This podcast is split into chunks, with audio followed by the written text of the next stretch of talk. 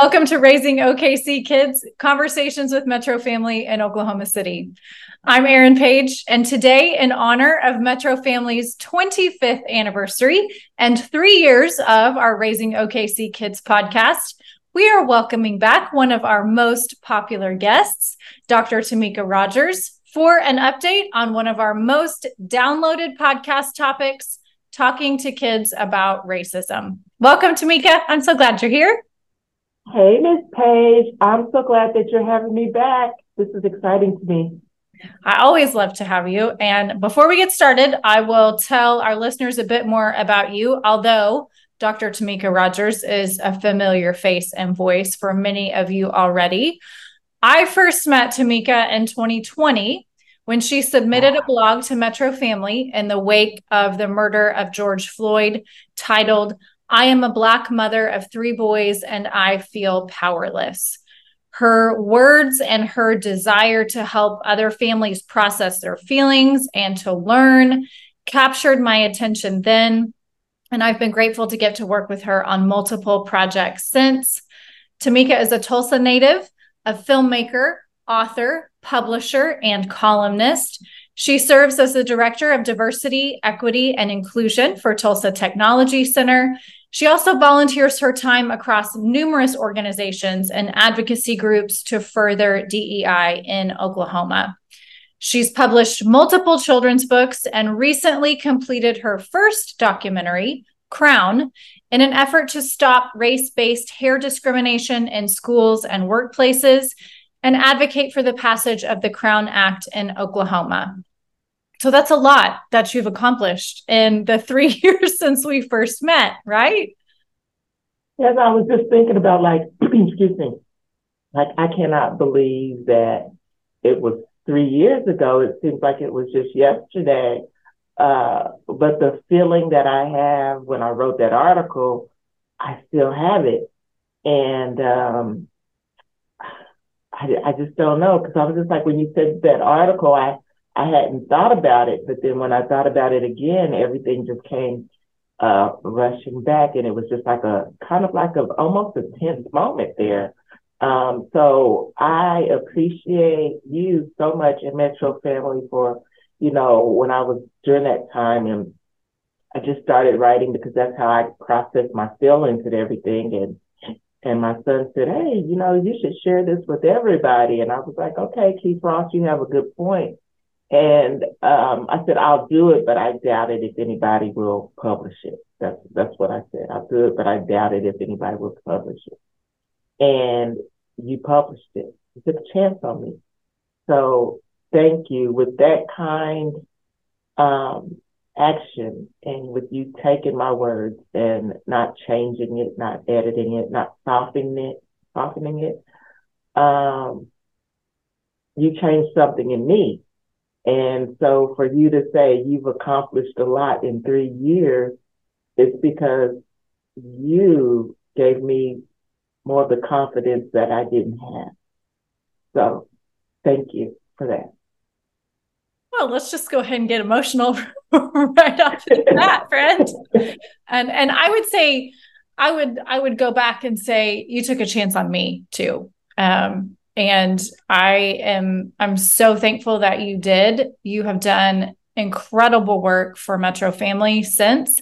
You've done incredible work across the board and it has been an honor for me to be your the president of your fan club, your number one cheerleader. um, okay, let's let's think back, Tamecca, and let's let's okay. start with some of the positives. When you think back to that first blog. And then soon after, we did the parent panel uh, podcast on talking with kids about racism.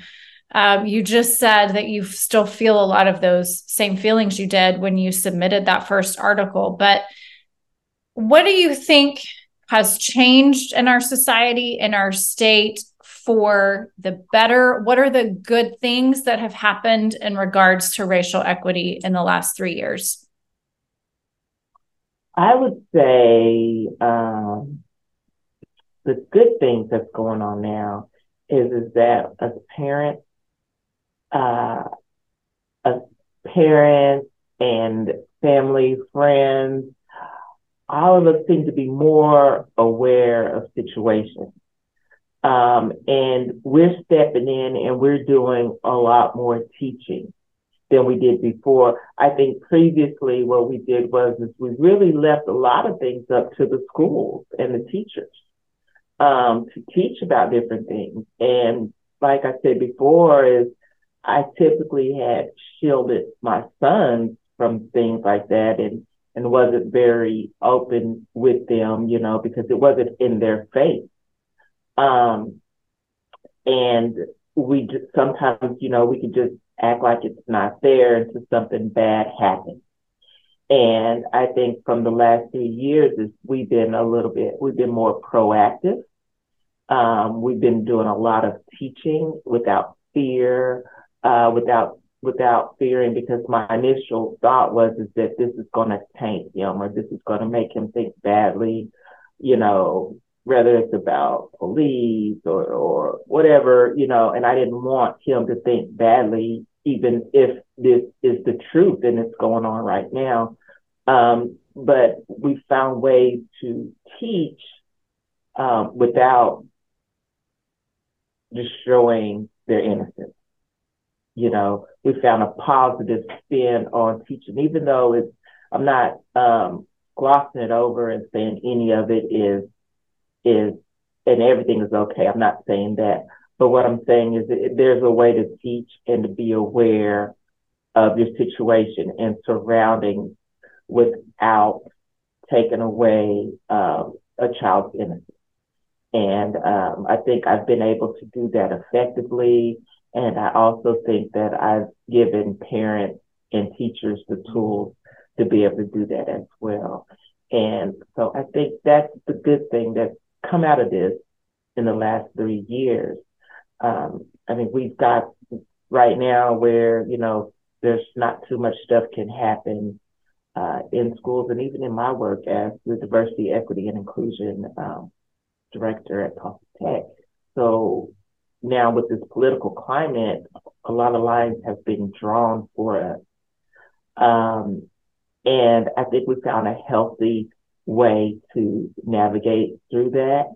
Um, just as, you know, being a parent and uh, still being able to teach and still giving them hope um, and a positive outlook of, you know, yes, this has happened and you need to know this because this really is our history, but you can grow from it and you can learn from it.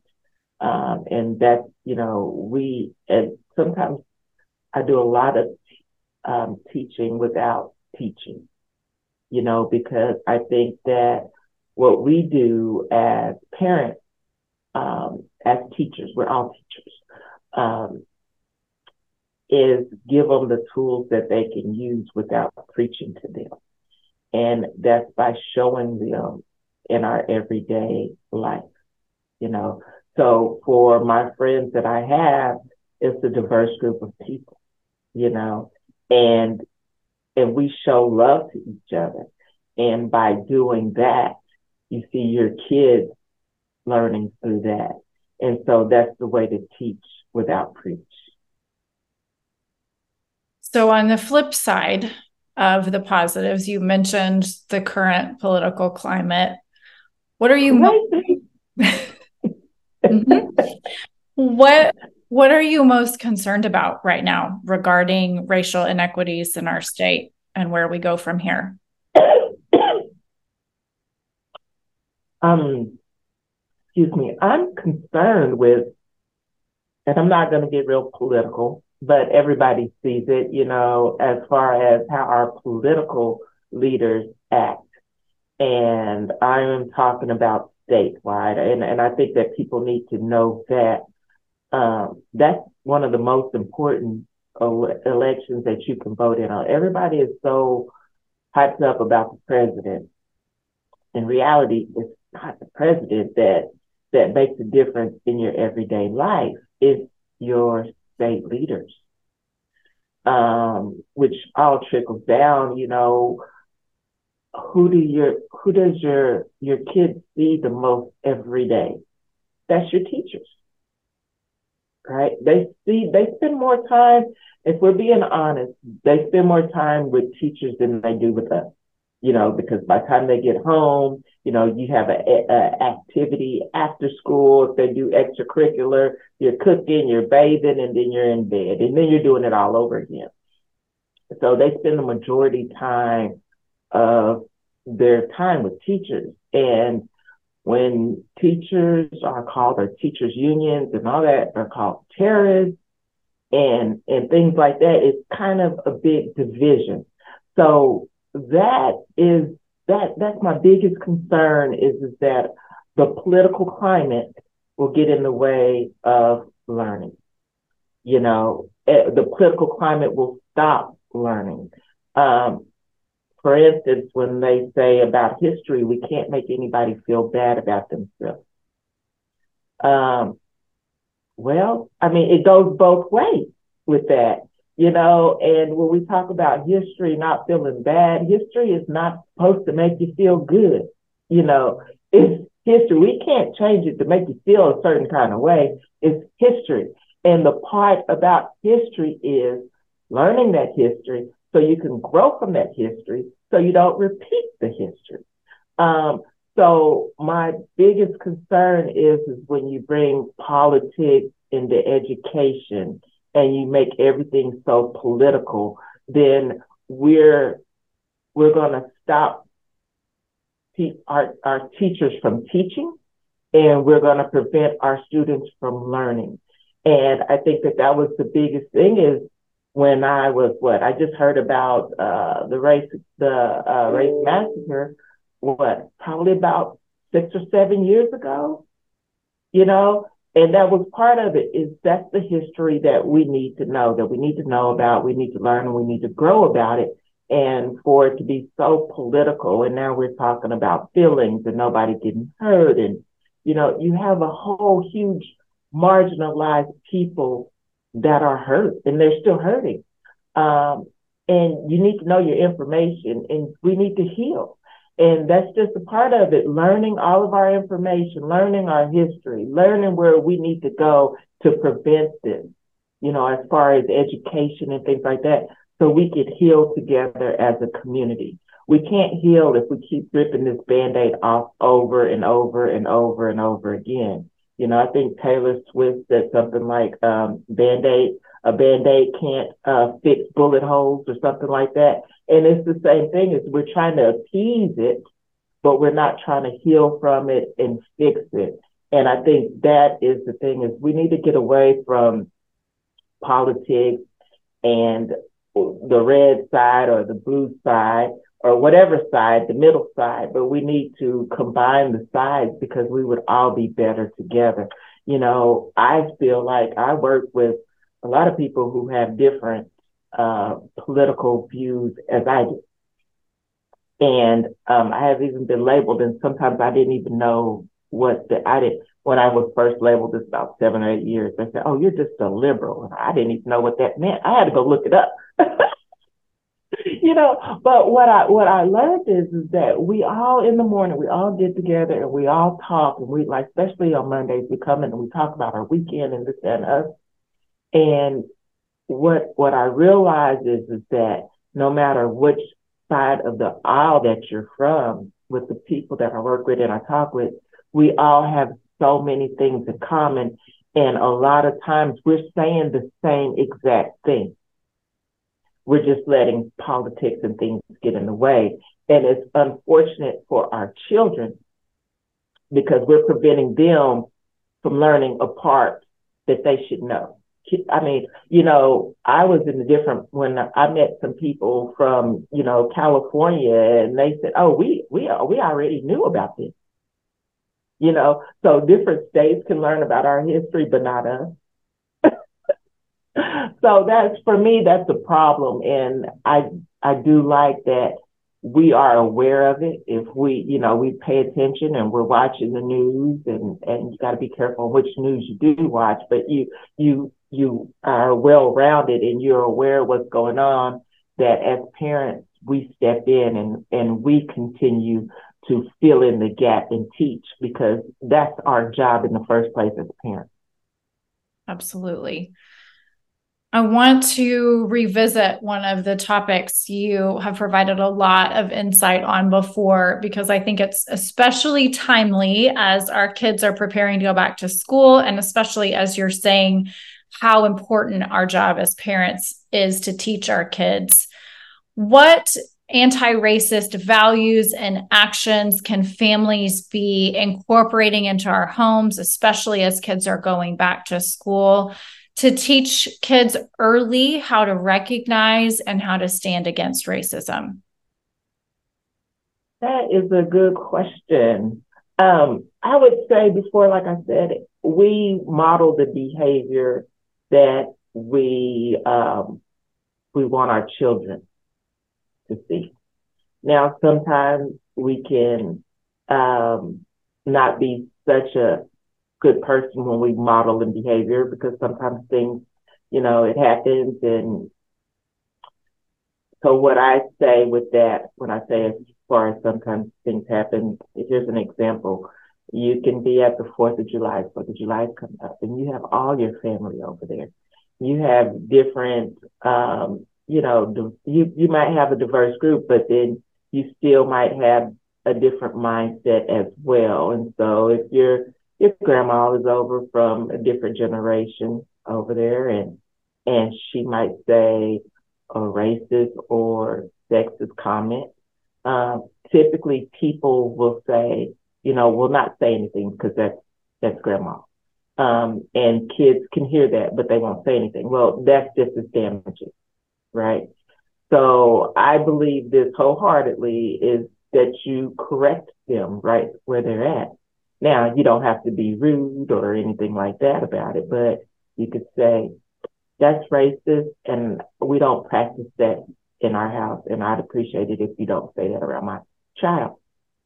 Right. So that's the best way that I've done it, whether it's, you know, even with, you know, with my, with my family, I'd have uh, always hang around a diverse group of people within my family. It's diverse in itself and um, I might get a comment of, you know, them saying something where they think that they're playing, uh, for instance, like a sissy word or something like that. You know, they think that they're playing, they think that they're, you know, having a joke or blah, blah, blah. No, we don't say that around here. You know, that's not what we're going to do. And I, I automatically correct that. And so I correct so much in front of my kids that my kids correct. You know, no, we're a family that doesn't do that. We're a family, oh, we can't listen to that. You know, or I think I'm going to go talk to my mom about it. So that's so much ingrained in my kids. And it's to the point now when the, that people are around me, they already know.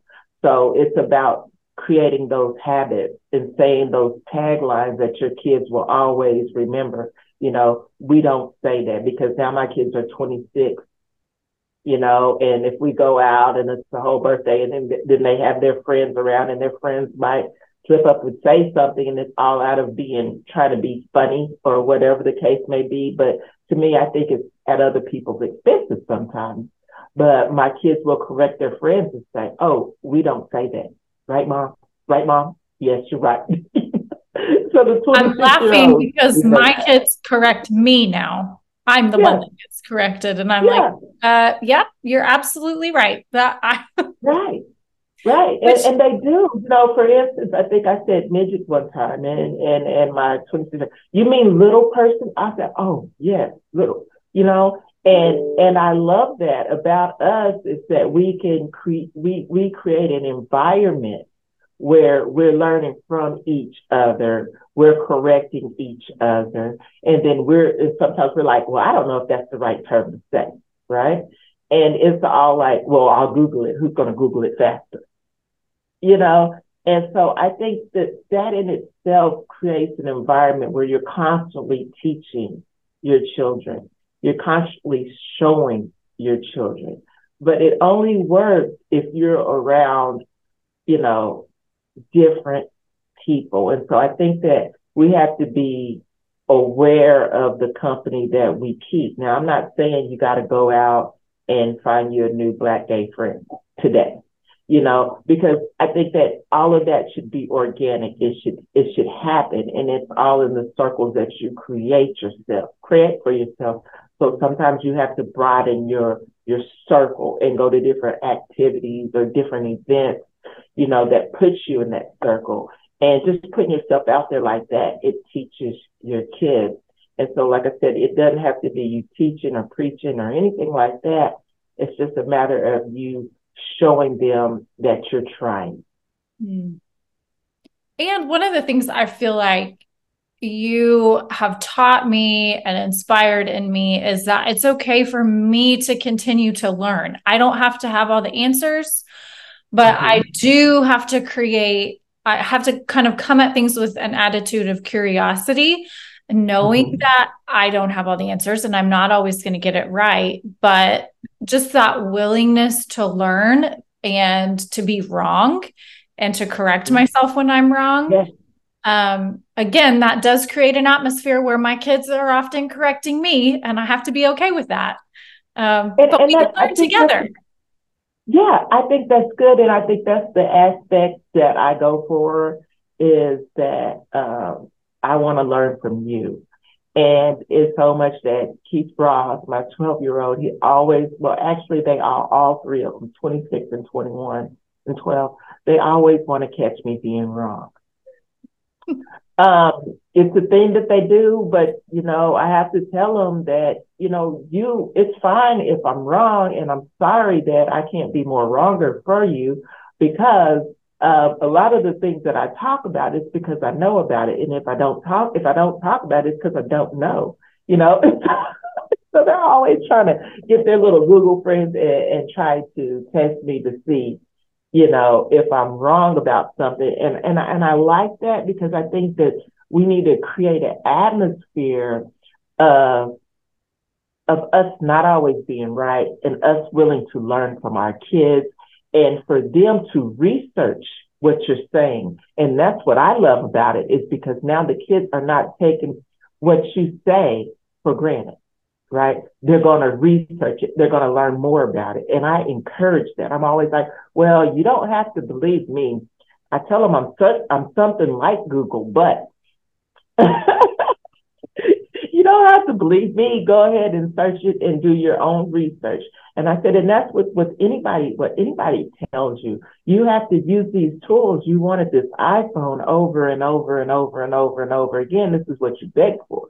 So now do you know that you have a full library in your hands? You have all the tools right there. We had to go to the library and flip through cards to find one book, right? You have all the information there. And when you use it for good, what happens?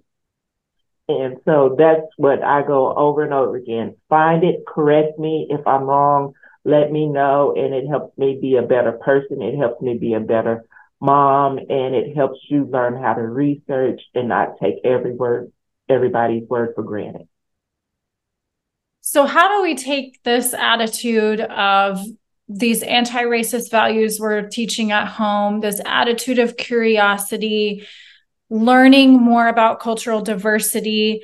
How do we effectively, in our current climate, take this into our schools and have conversations with teachers? Um, or principals about including cultural diversity in our kids' curriculum and why that's so beneficial? Um, that's a good question uh, because with our climate, we're told no, no, no, no, no, and you can't, you can't, you can't, and don't. And then people are really scared for their their job. I mean, it's that serious. It's that serious.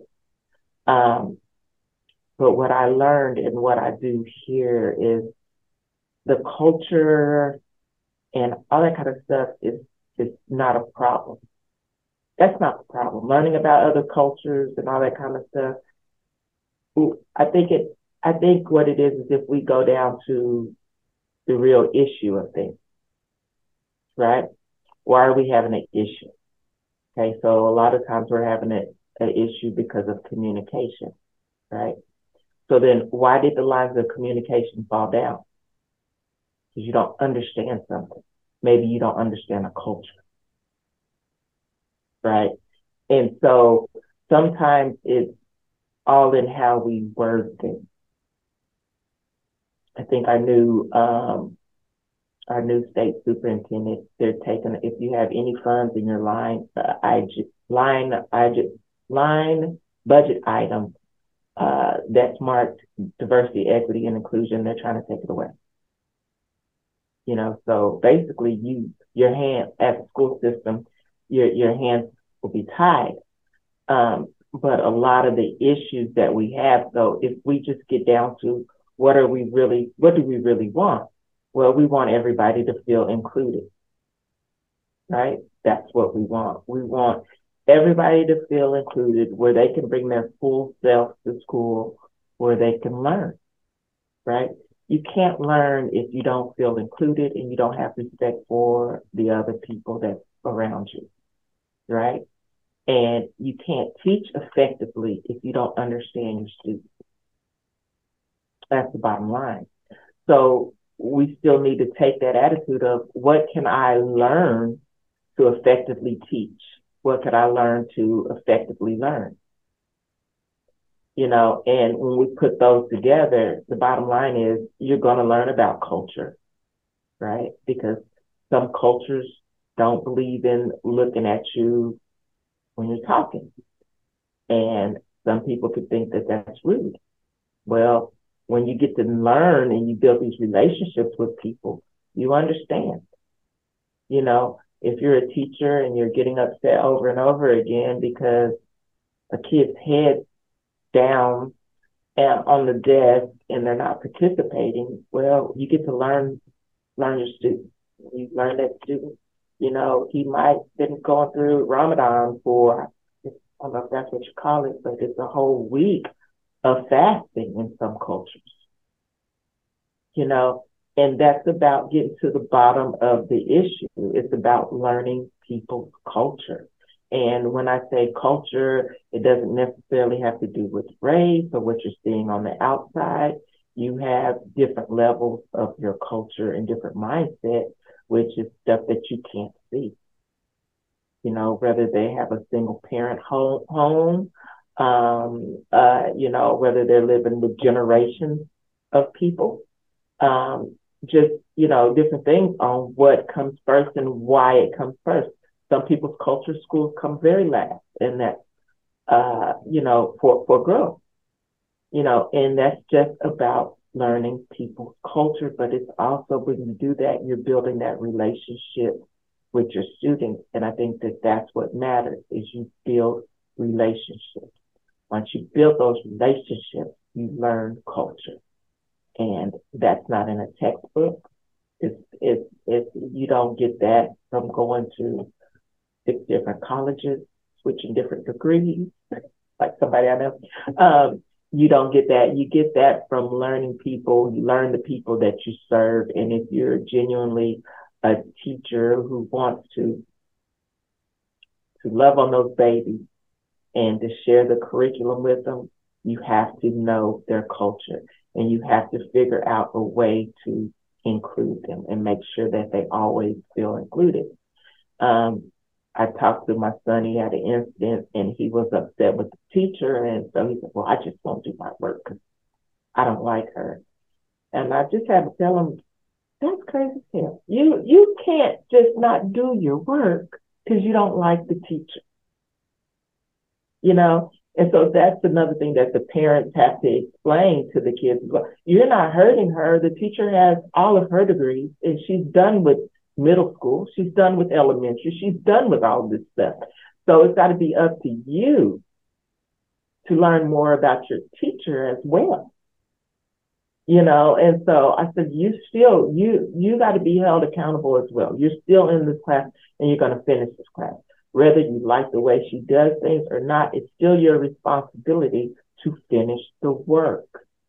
You know, and so it's just about, so I said that to say is that a lot of kids with this generation is if they don't have that special bond or feel like the teacher at least likes them and includes them, they shut down. They shut down. And it then it looks like they're just not doing their work, which which most of the times they're not, but it's about, you know, the culture barriers, the inclusive part of it. It's about not having that relationship with that with that student. And that's why a lot of times when you get to middle school or high school, teachers can just call a coach and be like, hey, coach, they're not doing this thing, they? And the coach gets them in line. Why? Because, I'm sorry, if I don't move, um, the light comes out here. um, but the, the coach gets them back in line, and that's because the coach understands the type of family they come from. The coach has a relationship with the kids and the parents. Um, so it's all about that relationship that you build. And yes, we could say is uh, you know DEI work, DEI work, but it really is not just DEI work. It's more of inclusion and building that relationship that you have to have with your students. That's so helpful to hear it framed like that. I think helps people who might be feeling overwhelmed about how to make that work in their kids' classrooms mm-hmm. this year feel like it's a little bit more attainable. And I could say this too is that we have plenty of opportunity to do DEI work because the curriculum allows it, right? It's just that when you separate it and say that this is DEI work, then that's a thing, right? So if we're talking to math, if we're in math, right, we've got a lot of African American, Native, uh, LGBTQ plus people in the community that are amazing mathematicians. You know what I mean? They're, they're amazing at what they do when it comes to math, you know, science, you know, um, astronauts. I mean, all these different things. We have them all throughout our very own curriculum. So that's what I say. You pull all that in. Every subject you could teach, you have different people from different cultures that did amazing in that subject. And just by adding that in your curriculum is showing the students how inclusive you are which is allowing them to be more open with you and more receptive to your learning because the, I mean, to your teaching, because it's not just one sided. It's not just one way. You're, you're opening up a broad thing, which is already in the curriculum. It's already there. It's just a matter of you going and finding different people that re- represent that within the curriculum. That's such a great idea. Let's talk about some of your projects. Since we first met, you have written so many books, many of which are in my library in my household that help teach kids and parents too about diversity, equity, and inclusion. So, has there been one book in particular along the way that has made the biggest impact on you personally in the research or writing process? Yes, ma'am. I would say my last book um, that I just, what was that last year? It's called um, Who Said You Could Touch My Hair? Um, I loved writing that book because at the age that I am now, I at work um, with credentials in front of my name, um, I still get people reaching out to touch my hair and it drives me absolutely batty because I'm just like, why can't you just keep your hands to yourself? And why do I have to look like the bad guy for telling you not to touch my hair? You know?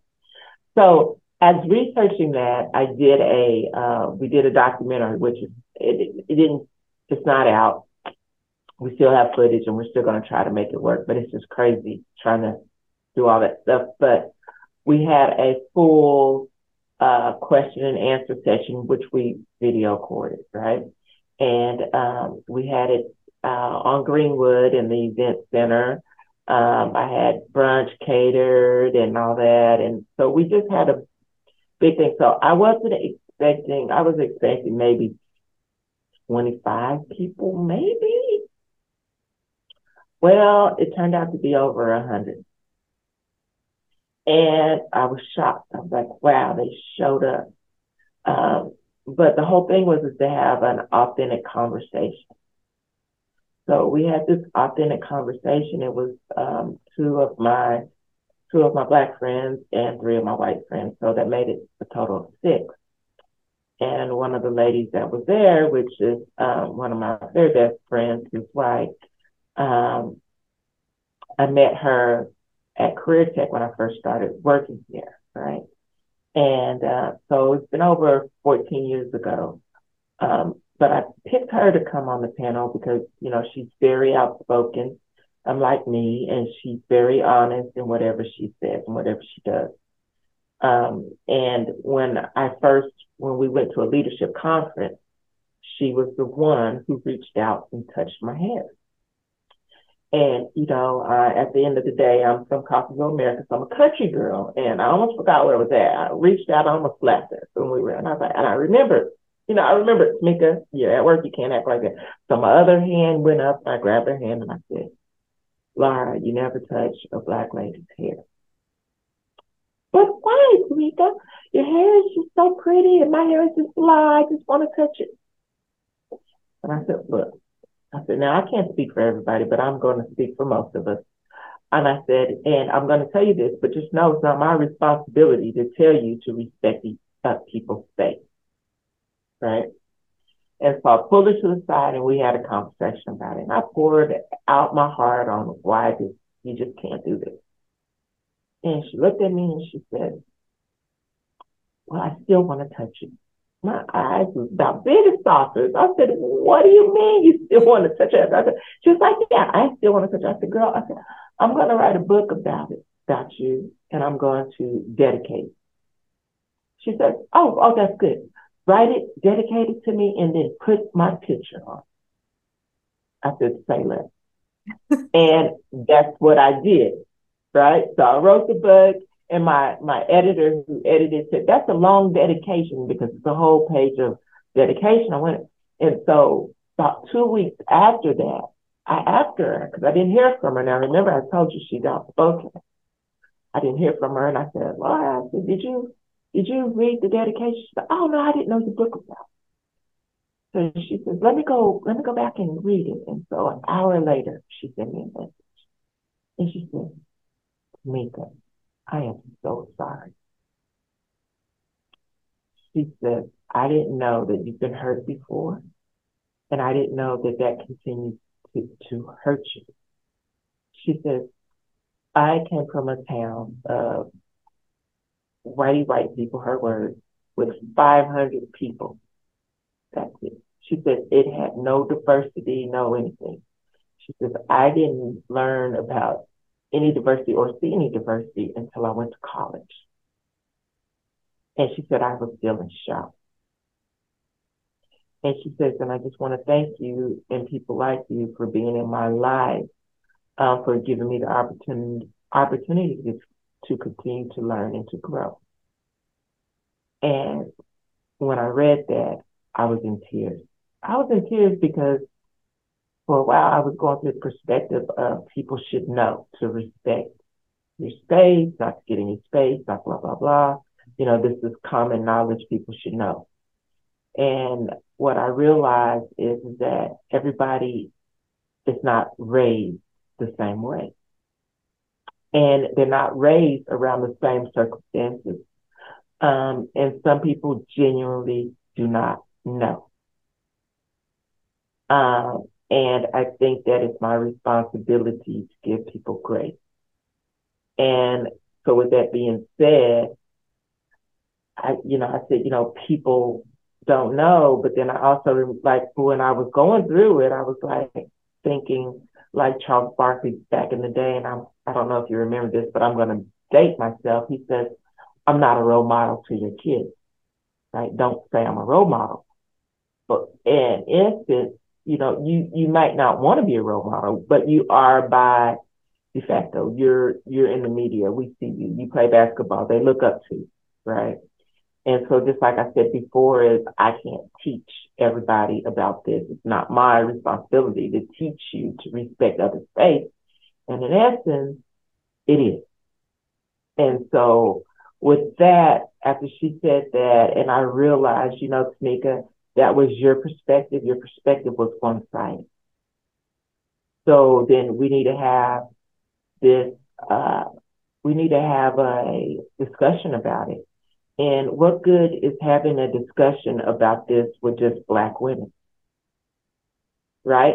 We already know how we feel. We already know that we don't want our space violated. We already know that we don't want nobody's dirty hands all in our hair. You know, we already know that, right? But have we had this conversation for others to hear and for others to ask questions about? Because this is your time to ask questions, not while we're at a board meeting, you know, in front of everybody. Those, that's not your time to question me on my hair. So with that being said, we were able to have that gathering at Greenwood and we had, uh, we had an open discussion with uh, my white friends, my black friends, and we both, we all talked about it. So it was a six person panel, which also allowed all of the audience, which was about 100 people, to ask questions as well, to learn from that. And for me, doing the research on that book allowed me to learn about the Crown Act and ask about it being passed here which I realized in Oklahoma is not passed. So it allowed me to advocate for that. And it also allowed me to make a documentary, which is award winning documentary now. Um, and it's on Amazon Prime and Tubi. And then I just looked at the Film Hub places and it's on like eight other streaming networks that I've never even heard of in my life. Um, but just writing that book and doing the research on that book made it blossom into a thing that I really can be proud of. And the whole purpose of it is to enact healing. You know, and I mean, if we're being honest with each other, we're hurt. That's that's the whole thing is, is we're hurt. And we need to come to a place where we can heal. And we want to be able to heal with our friends and, and our allies. And for our allies to say, I see you. I never will know how it feels to be you, but I see you and let me try to help you. You know, and that's what that whole thing is about is let's get to a place where we can heal and we can love on each other. And from that book, Who Said You Could Touch My Hair, that just inspired a whole movement of community healing. And um, that's that's where I want to get to. And that's with all of my writings that I do, I want to get to a place of we're not pointing fingers. We're just saying simply, we're hurt. Can we heal together? Because the fact is if if a small portion of their community is hurt, it trickles down to the whole entire community. And that's what we need to realize is that it's not just the marginalized people that are being hurt, it's going to spread. And we don't want to get to a place where we don't like anybody just because of what we hear others say or just what the media says or even sometimes what our parents say. And that's why I encourage my kids to always research it and then let's talk about it. Let's have a conversation about it you know, and I always say, you don't have to have my perspective, but this is my perspective and this is why I have that perspective. And, you know, Keith Rossi always coming on, you know, on know who said you could touch my hair. You know, mom, it's boys, it's boys in there too. You know, I get that at school too. I said, and I know, and that's what needs to be talked about too. So it opened up a whole thing of a, a conversation that we could have and we could have it at a place where we could feel comfortable in talking about it without being judged. And, and in actuality, sometimes people do want to learn more, um, but they're scared to ask because then they're scared that they might look biased or racist or or anything like that. So then they won't ask and then they won't know. And we want to have it where we have a community that's willing to ask for understanding, understanding purposes, um, where they can be better allies. And so that's the environment that I always want to be in. I always want to create. And that is a long answer on the book that you asked me about that made a difference. That um, that book for me uh, was it that encouraged me to do more um, and see more and build more authentic relationships. And I appreciate having that opportunity to do that. And I love for that long answer. It was a good one. Um, and I love that you, how that inspired your work on the documentary Crown, which is incredible, um, and how that has inspired a lot of advocacy work for you as well. I think one of the things that is most um, inspiring for me about all of your work is that you're able to wrap up together affirmation and healing alongside learning opportunities um, which i just think is it's incredibly powerful that that you're able to do and that you're willing to do both of those things together. Thank you. And i would also say that it's a lot of uh, self-reflecting and noticing when you're wrong. You know um, i think that that's a very important in just being a person is that you know we're not always right um, we would always like to be right, but sometimes we're not. And when we're not, we could change courses and say, Hey, we're wrong. I'm sorry. I was wrong. I'm sorry. You know, um, I, one of my best examples is, is, you know, I tell the teachers, you know, no matter what, if, if they want to be called they, call them they. If he wants to be called, um, Tatiana. Call him Tatiana. You know, so respect that. And um, they would they would come back with a little resistance, um, saying, you know, they is not correct English. And, you know, I would come back with, I seen your lesson plan, and that's not correct English either. Um, so you know, and so it's just a little bit, and and and then a lot of it was some of it was fear is like, well, what if I mess up? What if I mess up and call them the wrong wrong name? And I said, I've messed up before too. And what I said is, I I apologize. I'm new to this, but I'm willing to make it right. Whenever I'm wrong, please correct me. Right? And I told, I said, you know, and when I talked to the teachers, I said, you know what? They came right to my classroom. I mean, came right to my office and sat in my chair and said, Dr. Rogers, thank you so much. I feel this school, I feel so welcome here. He said, I know you're not going to get it right every time, and we don't expect you to get it right every time. We just expect for you to care. And that was it. It's just it's just that simple. Just show that you care and I mean, I don't see what the I don't see what the huge deal was in the first place because you know, we call people by their nicknames all the time and we don't question it. You know, uh, so you know, and then even the teacher um, that that had did this is she wanted her students to call her by her last name and not put that handle on it. When we said it's very important that they call you Mrs. out of respect so you can know, you know, the levels of it. But she still wanted to be called that name. And guess what? The students called her what she wanted to be called. And I use that as an example as well. It's just that simple. It's just that respect that you have that you show them that you care, That's all they want. They don't want you don't they don't need you to move mountains or anything like that. It's to simply show them that you care. And I mean, just imagine. And and in actuality, as a teacher, you do care. You do care.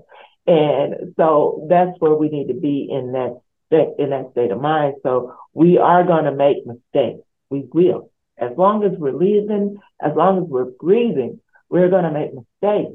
But it's about being held accountable and holding yourself accountable and saying, you know what? I made a mistake when I said that or when I done that, and I did not mean that. Um, if you see me doing that again, you know, because sometimes habits are hard to break.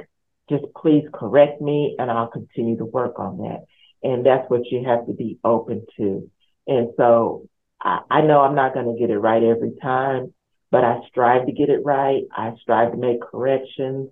And I hope that that spills out, you know, in my parenting, in my work, in my writing, um, everything that I do. I hope that spills out that, you know, I'm not perfect. Um, but I'm willing to make any amends or any changes that needs to be made um, to make everybody feel included. Thank you so much. That is, it's just such, um, it's such great perspective for us to have as parents as we go into this new school year. It's a great perspective for us to teach our kids that none of us have to be perfect. But if we just focus on being curious and having empathy.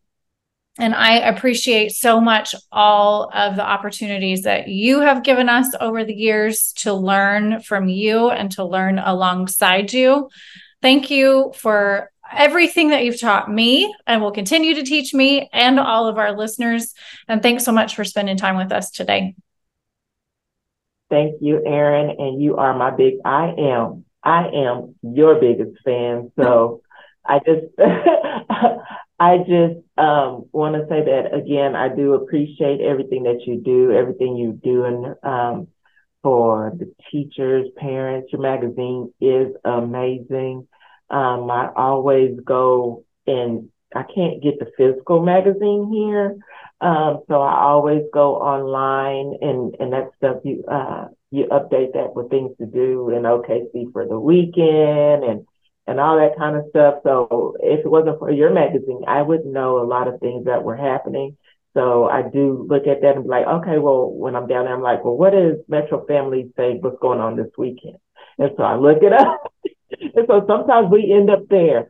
Um, so thank you so much um, for everything that you're doing for the kiddos in our community and the teachers, parents, and everyone as well. So I appreciate you. You're a great mom, and I love watching your adventures for your with your kiddos and your husband. And every time I see it, I, I just smile because I'm like, look at her go. So keep going, and I appreciate everything that you do.